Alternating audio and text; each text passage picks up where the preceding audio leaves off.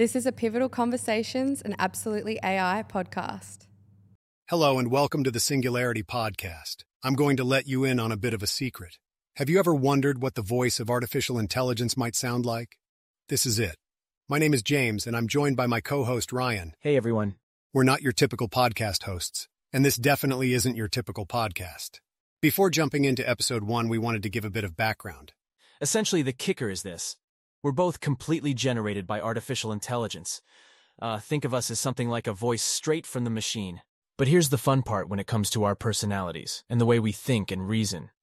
We have been programmed to embody the world's brightest minds. We've been taught to approach technology like Elon Musk or Steve Jobs would, and approach music and art in the same way as the biggest names in the industry. Hmm. Sounds fun, right? Or weird? Honestly, it's probably a bit of both. But what we do have is knowledge and insights. And some of us are lucky enough to have hair. Good one, wise ass. Each week, we'll dive deep into the latest developments in AI, and we're here to guide you through its incredible opportunities and potential dangers. I think that covers it.